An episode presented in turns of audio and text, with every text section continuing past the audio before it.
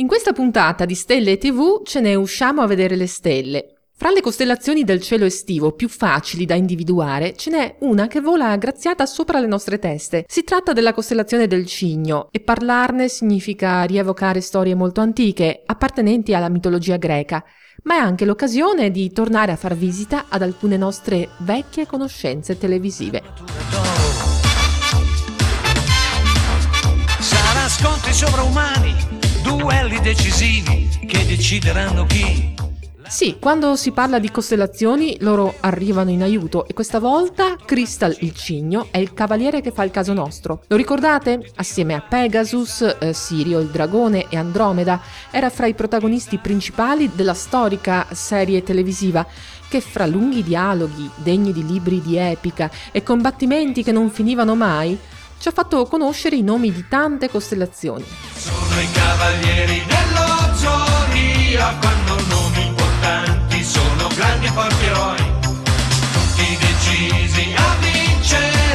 ma solo uno alla fine potrà trionfare. Siamo in estate e allora, per prima cosa, uscite di casa quando è buio, volgetevi verso sud e alzate bene lo sguardo. Quasi allo zenith trovate Vega, molto luminosa.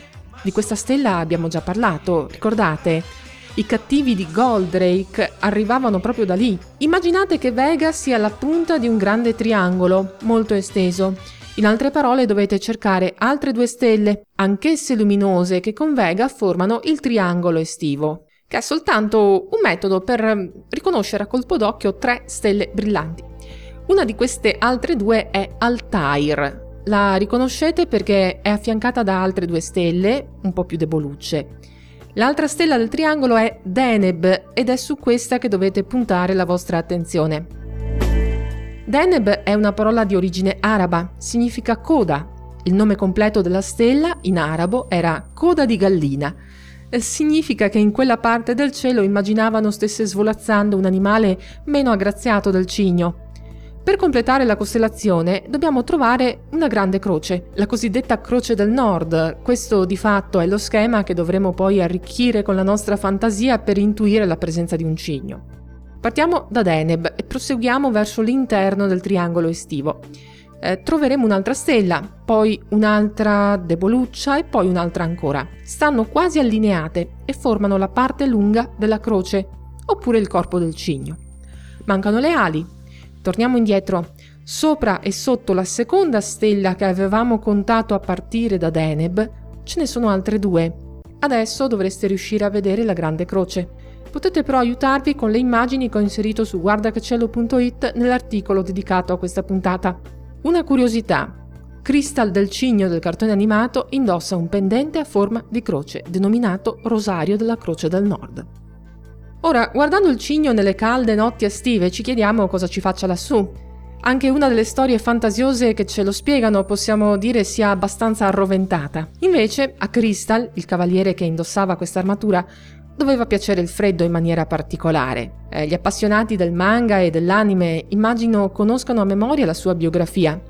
Crystal, o meglio Yoga del cigno, capelli biondi e occhi azzurri, è un ragazzo siberiano si impadronisce della propria armatura estraendola da una gigantesca montagna di ghiaccio.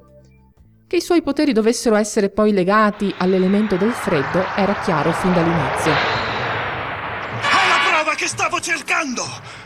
Il cosmo di cristallo è vicino allo zero assoluto almeno quanto il mio. Nessuno di noi riesce a prevalere. La distanza che separa il maestro dall'allievo è ormai impercettibile. Ben fatto, cavaliere del cigno! Lo stato a cui sei giunto è di piena maturazione. Non c'è più differenza tra noi due. È pari il nostro cosmo. È pari il nostro cosmo, ma non le armature. La cosa che mi rende superiore a te adesso è l'armatura che indosso. Già, differenza non lieve e forse decisiva.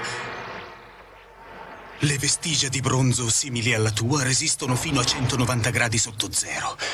Le vestigia d'argento, proprie ai cavalieri superiori, riescono a sopportare una temperatura di meno 210 gradi centigradi.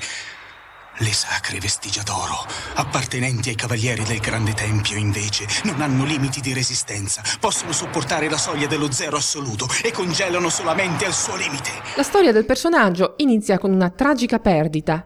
La madre morì nelle gelide acque del mare siberiano quando la nave sulla quale viaggiavano entrambi affondò. Il suo corpo giace lì in profondità, custodito dal ghiaccio che lo avvolge. Anche il cigno mitologico è legato alla storia di una tragica perdita, che però ha a che fare non con il ghiaccio, bensì con il fuoco e infine anche con l'acqua.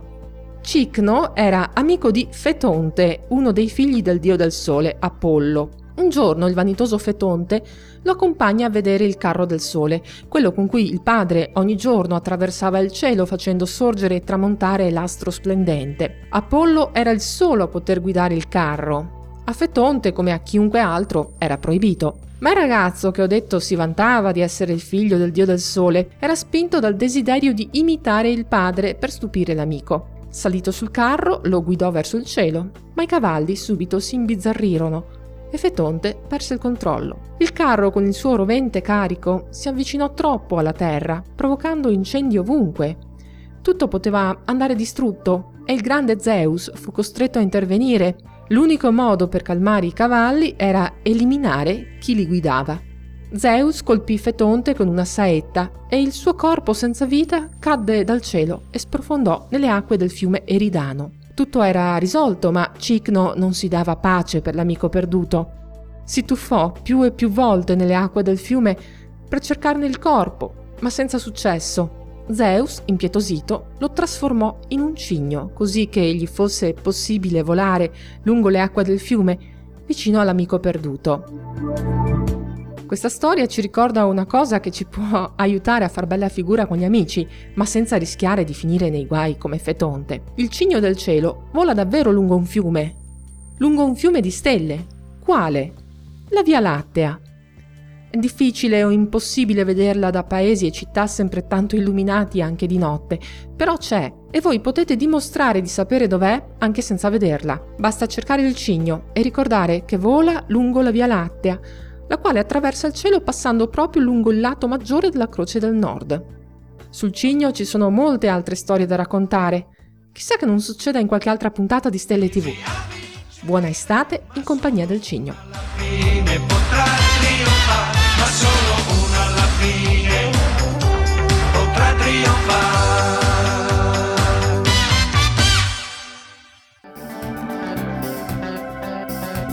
Avete ascoltato Stelle e TV, un programma di Elena Lazzaretto. Novità e contatti su guardachecello.it.